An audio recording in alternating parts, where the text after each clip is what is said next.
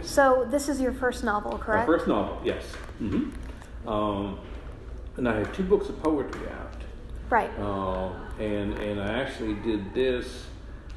There, there is a thing called NaNoWriMo, National Novel Writing Month, and I had met a writer who was doing that, and I heard her interviewed on the radio, and thought, oh, that sounds interesting. I'm going to try that. And I actually woke up that morning not really sure what I was going to write. I thought I'm supposed to start a novel today, and I don't even have an idea. So I had a short story that I had written years before, and thought, well, that might be the beginning. We'll see. So that turned into the novel. Okay. Um, and, and I've been a fan of mythology since elementary school. So it was it was the perfect subject for me, and I've always loved you know the Greek and Roman mythology, but then also the Hindu mythology and the Norse mythology, and I just always was fascinated at how they all fit together somehow. Mm-hmm. And I thought, okay, well there's there's a story there. So that was the beginning.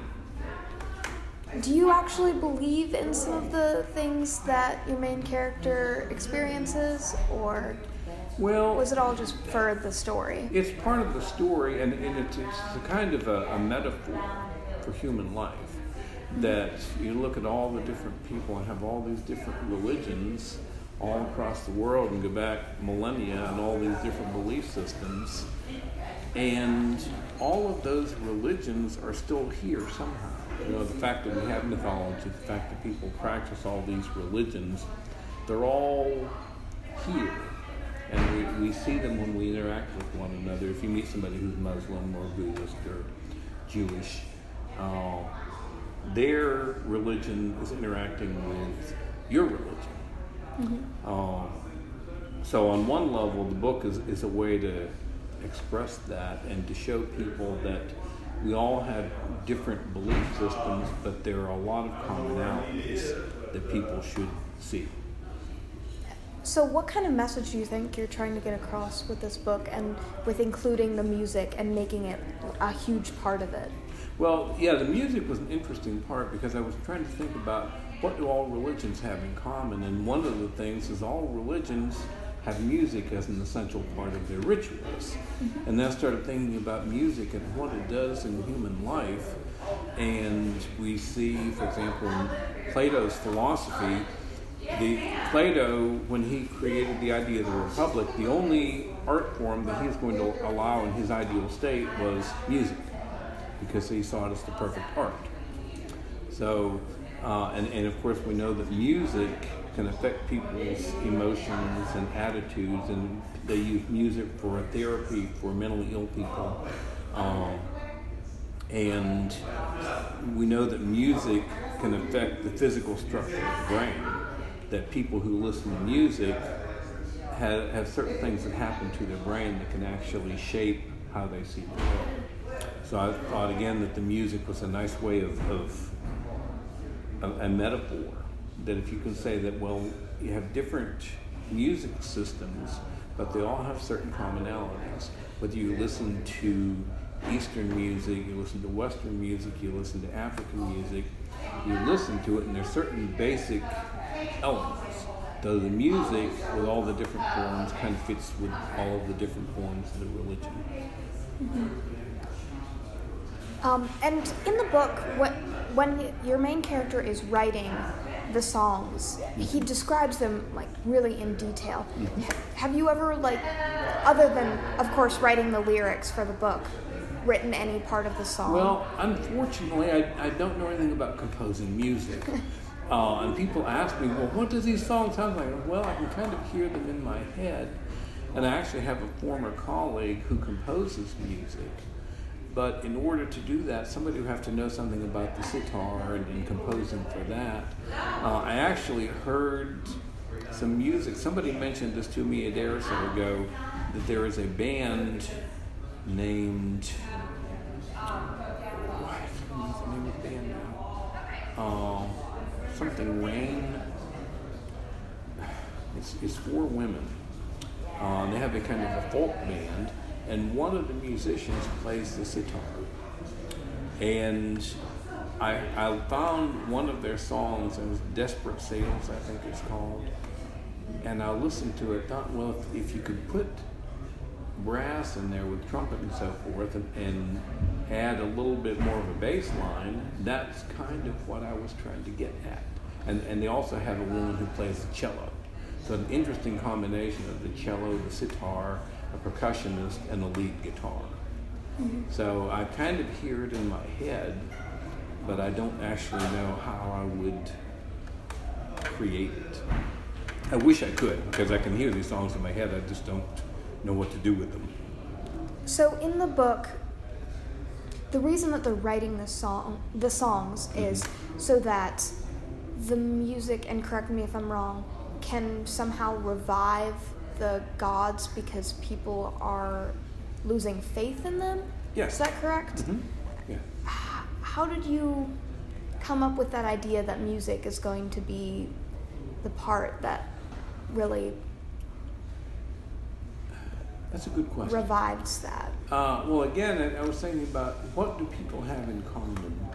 What what affects people's lives in a very profound way? And thought, well, and, and, when I write, I listen to music all the time when I'm writing for inspiration, and I have all these different kinds of music that I like. And I thought, well, the music would connect with everybody because everybody likes some kind of music. Um, and and all of the religions have these different forms of music. And so, for example, in, in the book, when they create the, the second CD, A Joyful Noise, which is more specifically religious music. And so I brought in uh, the song Morning Has Broken uh, and some of the other religious songs, eh, Hallelujah by Leonard Cohen, that a lot of people. I love that song. I do too, and there's so many different versions of it. And so I thought, people identify with these. And so I thought, now what, what about in, in our own belief systems? So I thought about, you know, Song of Songs from the Old Testament, and I thought, that's, I went back and reread it and thought, oh, that's very interesting. I never really paid attention to it as a kind of love song. Um, and I've always been fascinated with the story of Krishna and the milkmaids. So I thought, all of these have religious connections, and different religions can understand. So, for example, Morning Has Broken. Um, Cat Stevens did a version of it. And then Cat Stevens gave up music for a long time because he converted to Islam and gave up music for a while and then came back to the music. So you get kind of the Christian slash Islam connection through him and the fact that he was singing the song that we sing in church. I thought, well, so there's a religious connection there that crosses two different religions. Obviously, there are lots of different religions, and even within the few main characters, I mean, Sophia is Greek, and then there's, um, I think you have Bacchus is yes. as mm-hmm. the god mm-hmm. god of wine, but he's Roman. Yes. They all kind of respect each other, mm-hmm. and they don't question at all that they're from different religions or different beliefs at all. How, is that kind of the way that you want things to play out, or is that like a message that you want to carry over to our world where we're a well, little bit more? I think that you know we can be more respectful of one another and say, I don't believe the way you do, but I respect what you believe. Uh, one of my heroes is the Dalai Lama and, and he tells people at the beginning, he says, You don't have to believe what I believe. The important thing is to believe something and to practice whatever you believe. And he says, For me, the only real religion is, is love and compassion. And so that's what they all have in common. And in the, the scene at the end of the novel, where you see all the gods and goddesses becoming different gods and goddesses, realize that you, know, you look at the Greek and Roman, for example, that the Greek gods, the Romans gave them different names and changed some of the stories, but Zeus becomes Jupiter, Hera becomes Juno, uh, Dionysus becomes Bacchus. So you have all of these flowing beliefs, and then they alter them to fit their own uh, culture and their own belief systems. But they're all essentially the same because they all represent the spiritual part of humanity. Did you have to do a lot of research about um, the different kinds of mythology that you include? I did. I had to do well, the Greek and Roman. I was comfortable with, and I knew a good bit about Hindu mythology, but I did have to go back and refresh some of my knowledge. And the Norse gods, I had forgotten a lot of that, especially with the idea of Ragnarok. Mm-hmm. Uh, and and I, when the, the Thor movies came out, and especially when the third one came out, I said, all right, a movie called Ragnarok. Uh, so I did have to go back and, and do some more research, and, and I had a couple of books at home, and then of course got on the internet.